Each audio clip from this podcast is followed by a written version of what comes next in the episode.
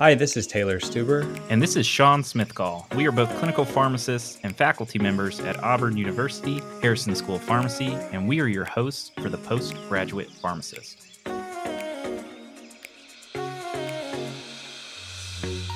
On the Postgraduate Pharmacist, we focus on preparing and obtaining postgraduate training positions. From current events to expert advice, you'll have up to date content related to postgraduate training. New episodes are released every other Monday, so don't forget to like or subscribe. Follow us on Twitter at PG Pharmacist or LinkedIn at the Postgraduate Pharmacist for additional discussions or insights into our topic.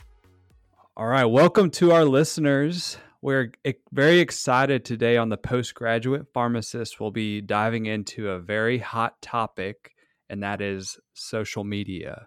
Joining us today, we have an expert and current almost finished PGY2 in infectious diseases at Huntsville Hospital, Madeline Belk.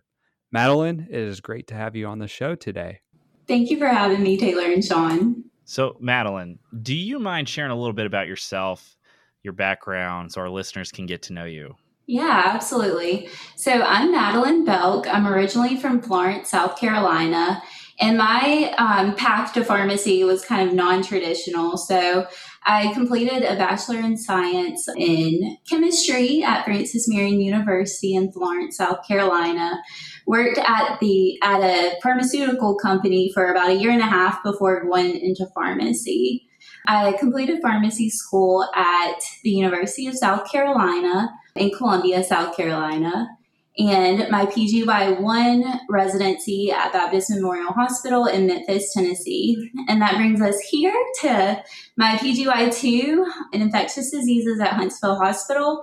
And it's been a really fun year with COVID as well as having a baby. So that's why my residency year will end in a couple of weeks. It was prolonged for my maternity leave. So all good stuff and excited to see this training kind of come to an end. I bet and and getting maybe some more time with that beautiful little girl that you got. I see her all over social media actually. That's right. Well, Madeline, we brought you on the show today because you're obviously a big fan of the podcast, but also you're kind of social media famous in, in the pharmacy world. Uh, and, and we wanted to have you talk about a quote controversial topic today. So we know that you can provide a lot of valuable insight to the topic. We want to discuss the use of social media for prospective postgraduate training candidates and how you can use it appropriately in order to help brand yourself and help your chances and not harm you. Yeah, so first of all, I'm absolutely flattered. I love this topic. Um, I'm especially fond of Twitter so much that during um, my PGY1 residency, I gave a whole presentation on how to use Twitter to my co residents and preceptors. So I've definitely learned a couple of things over the years, and I'm happy to share those with you guys today. Well, I'm super excited because I'm I'm wanting to learn something. We are not social media savvy. We try, we dabble, but we're excited to have you. Yeah, back in the day when we went through pharmacy school, we were just told to stay off all social media. So uh, we're excited to kind of venture into that topic today. I want to kind of just start by setting the stage. You kind of mentioned you're involved on Twitter mostly, but what social media platforms are you also involved with? And were you involved with them as a student and prospective residency applicant? Yeah, so from a personal standpoint, I do use Instagram and Facebook, of course, to share pictures of Eleanor. However, I don't really use these so much for learning and keeping up to date with the literature. Twitter is really my go to for that. I joke with my friends and say I feel like I'm scrolling through the morning news every morning with my cup of coffee. And so it's it's definitely my go to resource for staying up to date with new guidelines and literature that's been posted. I didn't discover how great Twitter RX, and that's actually hashtag Twitter RX was until halfway through my fourth year of pharmacy school. I remember sitting in an airport on the way back from mid year when I created my account. And I quickly learned that there were tons of students all over the country going through the same pre residency process as I was, and we were able to connect through that platform. And I also, you know, was introduced to key opinion leaders within pharmacy who also use the platform.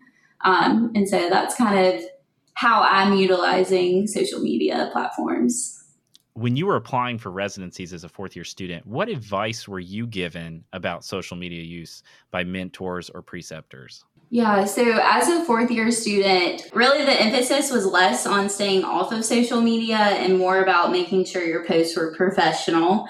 So, for example, no uh, profanity, no pictures of you at the club with, you know, taking shots or anything like that. And so I think Twitter, um, I embraced Twitter because a lot of my professors were already active on it. And so they kind of set the scene, helped me see like how you can be successful, how you can share your thoughts and new data in that setting and get feedback and learn from others. So kind of a follow up, it sounds like you really use Twitter from like a networking, learning sort of platform and kind of stay away from anything really personal on that when it comes to like sharing personal stuff on Twitter, I think it's great. Like I enjoy looking on Twitter and seeing big life updates from the people I'm following. And even I've shared things like whenever I had Eleanor, I made a post about it. And I love seeing that stuff, but I do try to keep it more so, you know, learning, networking for pharmacy specific and infectious diseases specifically so that they don't run together with those other you know platforms that I view more so for myself and my family to know what's going on in my life since we're away from each other. Yeah, so it sounds like you kind of blend a little bit, but not so much to where you can't tell if it's one's professional or one's personal or, or vice versa. So, yes. what do you think is like the good kind of the the good line in the sand and how, how, how they should overlap? That's really hard to say. I think it kind of depends on the person and their personality.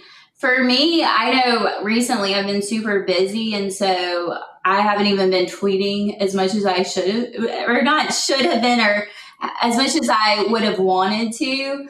Um, I am involved in some other organizations that I help tweet for, and so that kind of takes away from my profile as well. I think that just a healthy balance, like a post here and there, even if it's like a post every week, I think that's totally appropriate. If you want, I follow one person who, um, she's actually a physician, but she shares pictures of her daughter every day, and it's like a hashtag what's Olivia up to or something like that. And so I really enjoy that. And it kind of, you know, makes sense with her presence on Twitter. Like that's what you kind of expect. And so it's what whatever you want to get from it. Yeah. And I've even kind of noticed from the pandemic, I think people maybe even that were more kind of in the professional realm in those social media sites before uh, with the pandemic and everything, it's kind of made us a little bit more vulnerable. I've almost seen, and uh, willing to share some of the information to know that we're all in this together and kind of have some good news and, and everything every once in a while. So mm-hmm. I've kind of I've kind of seen that as well. Absolutely. There's been several threads. It's like just share your dog or just share a place that you've been that was really beautiful so that we can have positivity because it can be very daunting, especially in the middle of a pandemic, all of the posts that you're seeing, especially during a surge when hospitals are starting to overflow and all of that. So.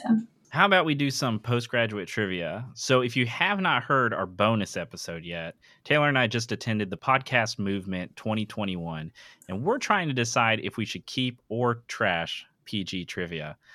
So, let us know. Click the link. We'll put one in the show notes below where you can give us your feedback. Should it stay or should it go?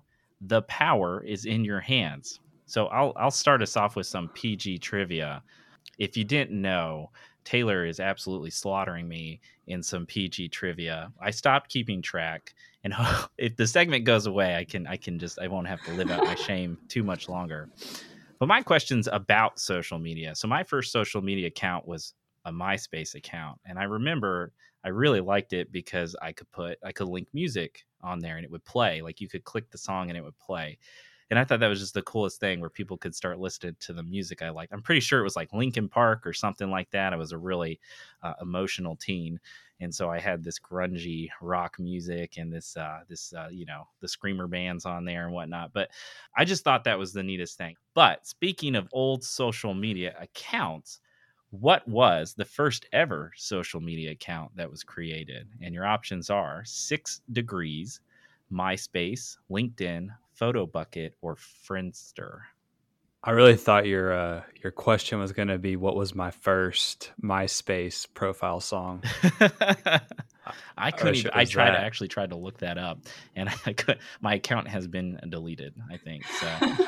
well, my my guess is going to be PhotoBucket. I feel like that's I'm, I feel like that's something I heard of a long back time ago. Yep. Back in the day, so that's going to be my guess. All right. I truly have no idea. Friendster came to mind because I don't, I don't even know if that's a real thing, but my husband, he kind of makes fun of all the social media sometimes and he'll throw that around here and there. So Yeah, and it is it is a real thing. So you're both actually incorrect. Oh. Close. These were all actually released very like at the same time. It's kind of funny how old some of these things are. So six degrees, which I'm assuming that's kind of a play on six degrees of separation. Have y'all ever heard that, where it's like everybody's connected through six things? Okay, so that was one thing with that was nine. Only thing is six feet of uh, distance. Yeah, that's the. Think of now. it's got bad connotations now. So that was 1997. You could set up a profile page, create lists of connections, and send messages, and it got 1 million users. And then it was bought for 125 million dollars in the year 2000. So we should have started a social media account back then. We'd have been rich. LinkedIn and MySpace and PhotoBucket were early 2000s. Uh, Friendster, yeah, LinkedIn's been around since the year 2000. I did not know that. Friendster was 2002 and MySpace was 2003. Uh, the Facebook was 2004, and then you know just Facebook in 2005. Twitter was actually the newest one in 2006. So there's a little history lesson for y'all. Very interesting. Very, very cool.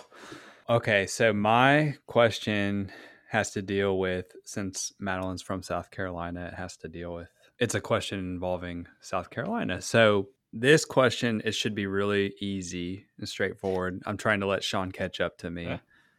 and I'm sure he knows the answer to this one. Uh, so what 2004 romance drama was filmed in Charleston, South Carolina, including scenes in front of the American Theater and at the Cypress Gardens, and starred Ryan Gosling and Rachel McAdams. Mm. Sean, you go first because I think you Madeline had knows. me one hundred percent stumped until you said Ryan Gosling. I'm going to say The Notebook is going to be my guess, and I'm pretty sure one of those scenes was in the pouring rain, if I'm not mistaken. I've never seen that movie through to completion, but that is my guess. That is right. Madeline, just out of curiosity, did you know it before I said Ryan Gosling and Rachel McAdams? Yes. Okay. I, I love I'll... the notebook. I've seen it several times. I think I even actually read the book, The Notebook. Well, I added in the the actors and actresses just because I thought it would help Sean. Oh yeah, that was, was very nice. I needed that because I had absolutely no idea let's keep taking a deep dive into social media accounts here. So, what are some general tips you have for prospective candidates when it comes to their social media? What platforms should they use? How should they set up their profile? Okay, so as far as platforms go, I say use the one you enjoy the most. For me, when it comes to networking and learning, as we previously mentioned, that's Twitter 100%. And a paper that I've read and that helped me build my presence was by Dave Dixon and Brent Reed out at the University of Maryland. And the name of the article is To Tweet or Not to Tweet, a primer on social media for pharmacists.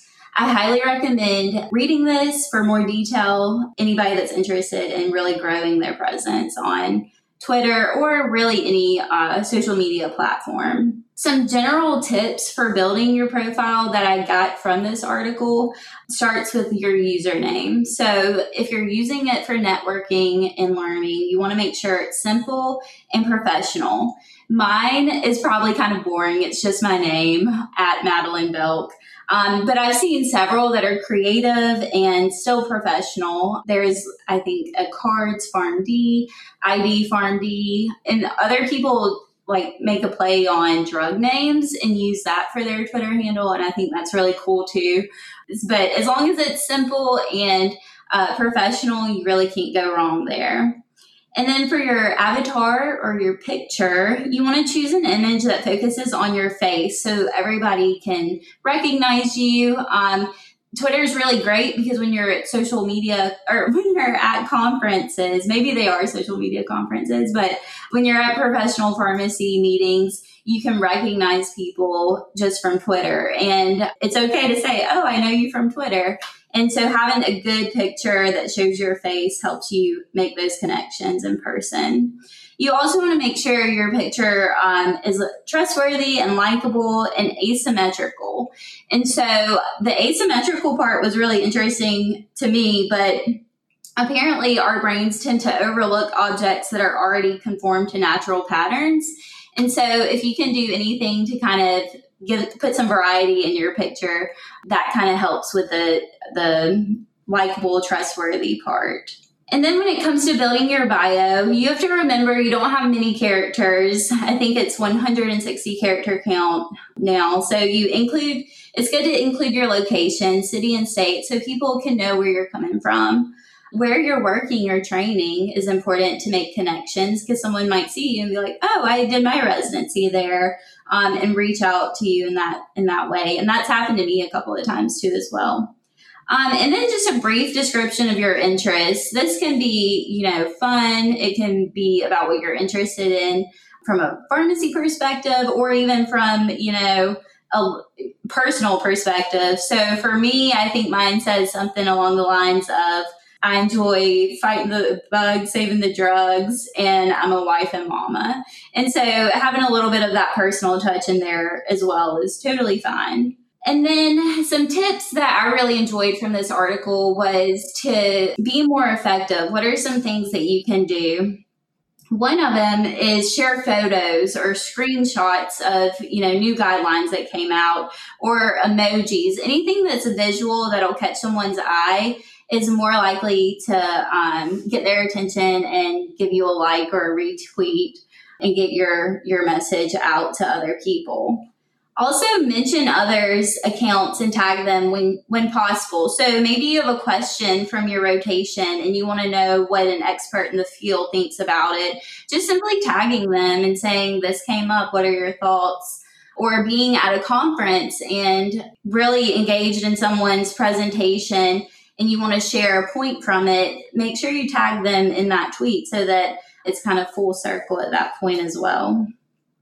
And then lastly, identify hashtags and join the conversation. So whether you're at a professional meeting or um, participating in a Twitter chat, um, identify those key hashtags so that people that are at the same meeting or participating in that same chat session can see your response and you can make connections that way as well. Wow, those are all just excellent points. Uh, thank you for sharing those. We'll definitely link that paper or a, a, link to the site where they can access that to make sure that our listeners can can find it. And I think you know just a couple other things I've even seen, kind of just following others on social media. You know, a lot of students will put what their current rotation is, and they'll even have emojis and things like that in their bio, like with the bugs and drugs. They have the little uh, microbe or bacteria, and then the and then the drug. I think that's interesting. And then it really sounds like really kind of just engage in the conversation is what you're saying. You know, follow those hashtags, follow those experts in the field that you're interested in, and you know, talk to them. And I think I've seen just very supportive people in the in the field uh, with engaging students and uh, residents as well. Any tips on how students can get a cheap but professional looking profile picture? So that's a good question. I feel like everyone nowadays has a really good like cell phone that they can take pictures with. I know I have the an Apple and so I have portrait mode. I feel like all those pictures I take are just so good. it's impressive. And so just find yourself a friend with a good camera, even if it's just their cell phone camera, and maybe a background with minimal distraction. So you don't want a bunch of people behind you or anything like that. And I wouldn't even necessarily say you need to dress up and have like a suit jacket on or anything like that. I know mine is literally I'm on the beach. so um, as long as you know you like your picture and it's clean looking, I think I think you're good to go. I wouldn't put too much effort into obtaining like a professional headshot type thing. Yeah, it's amazing how far phone cameras have come in the last few years. So sometimes the the picture you get on that is a lot better than other ones you could take, but I think that's good advice. Uh, one other thing I was thinking about that I wanted to discuss is I've seen a lot more programs, residency programs, come out with social media accounts. Uh, primarily on Twitter and Instagram is is probably what I've seen the most. So, did you see these and did you interact with these accounts when you were applying?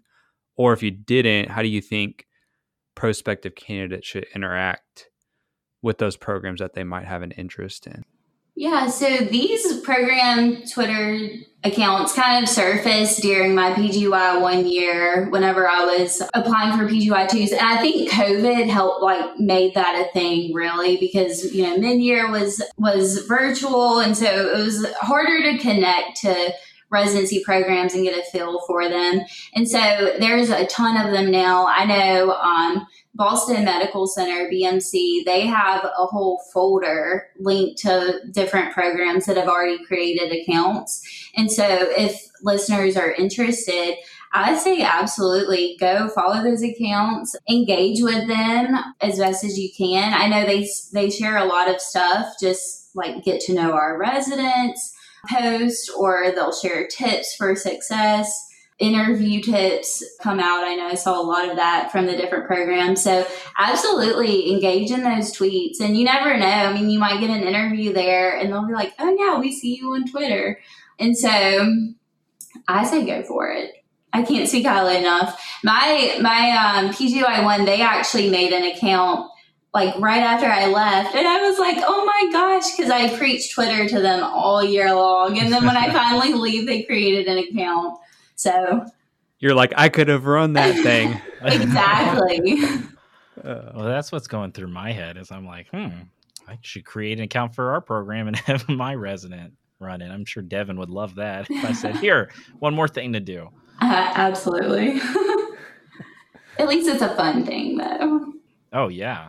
Yeah, and you can. So what, like, so you were saying interview tips and things like that, but is that like a platform for these programs to share just like clinical stuff too, just to keep other like uh, similar specialties in the in the loop with like just up to date information and things like that?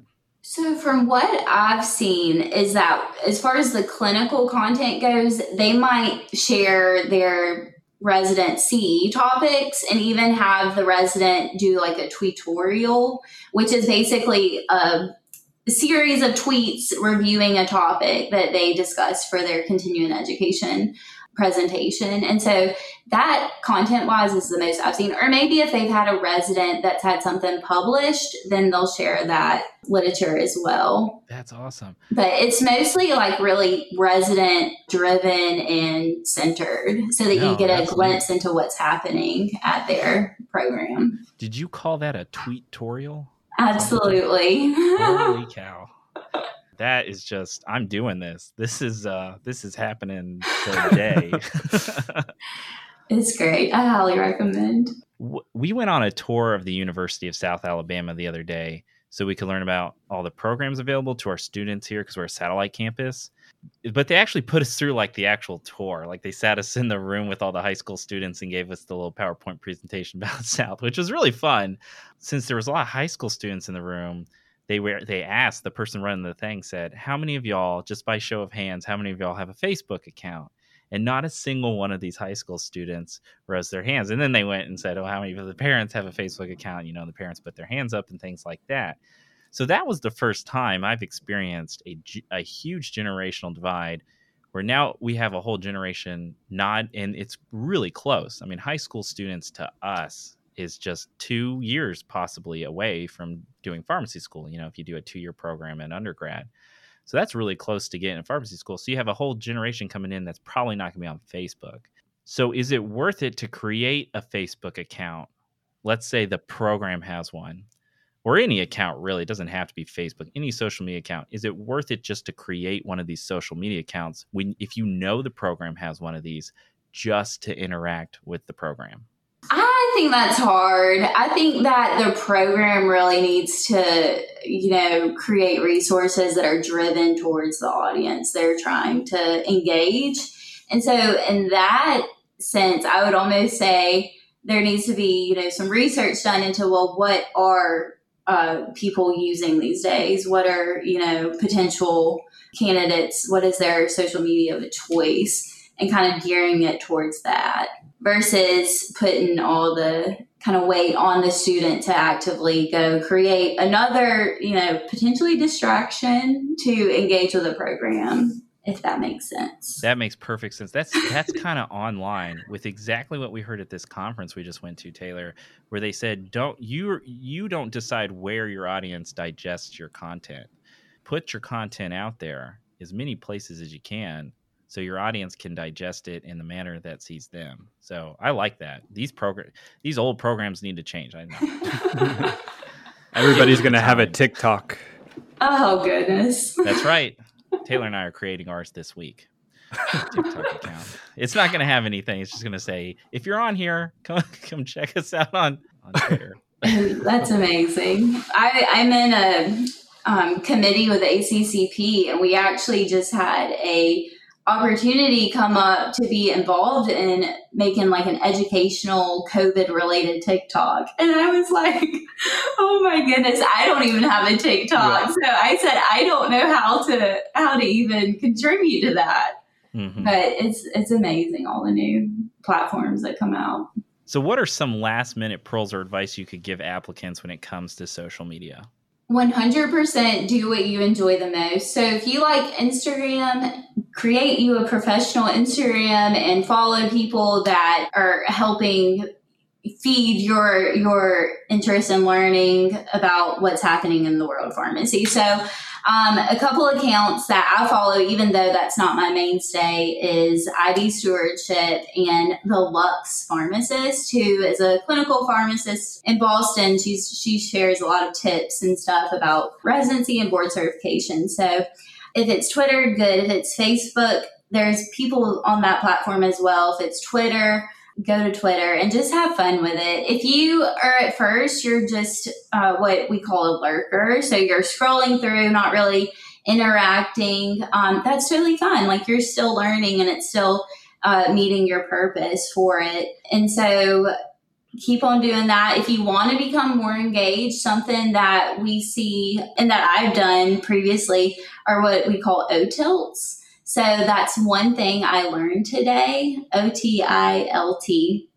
It's an easy way to just get conversa- conversation started on Twitter and get other people engaged in, in whatever you're talking about. So decide what you want, where you want to be, and 100% pursue it. And then I have a tweet that I wanted to share that I think is great when it comes to, you know, how you do this is specific to Twitter, of course, but how you do any social media. And it was by Dr. Kimberly Manning, who is a physician at Grady. And her tweet read Did you know that hashtag how you do med Twitter is 100% up to you? You can look, but not tweet, tweet, look every day, make a tweetorial, tweet, or look only on Tuesdays tweet or look annually at meetings only. Look, but only like in your head. Follow everyone or follow no one. Yep, do you. So, whatever you feel comfortable with, go for it. And I hope you learn a lot. I love that. That was perfect. Well, Madeline, thank you so much for taking the time to join us on the postgraduate pharmacist today. And thank you for the lively discussion. We'll link your Twitter handle in the show notes. Follow her at Madeline Belk. We'll have that spelled out for you uh, down in the show notes. So make sure to give her a follow. And we'll link those other resources that you mentioned as well. Well, thank you all for having me. And if any of the listeners have any questions or um, want to chat, feel free to uh, reach out as well. If you want to continue to hear up to date topics from us and our guests, please like and subscribe. Remember, you can listen to us on all major podcast apps, and don't forget to check out the show notes for this episode in the description below.